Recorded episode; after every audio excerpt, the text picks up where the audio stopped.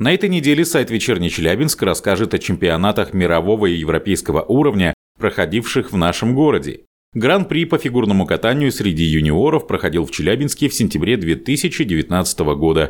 Юные фигуристы были в восторге от блестящего уровня организации соревнований. Эти и другие факты из истории современной жизни города вы найдете в издании «Вечерний Челябинск онлайн» по адресу в интернете вечерка.су.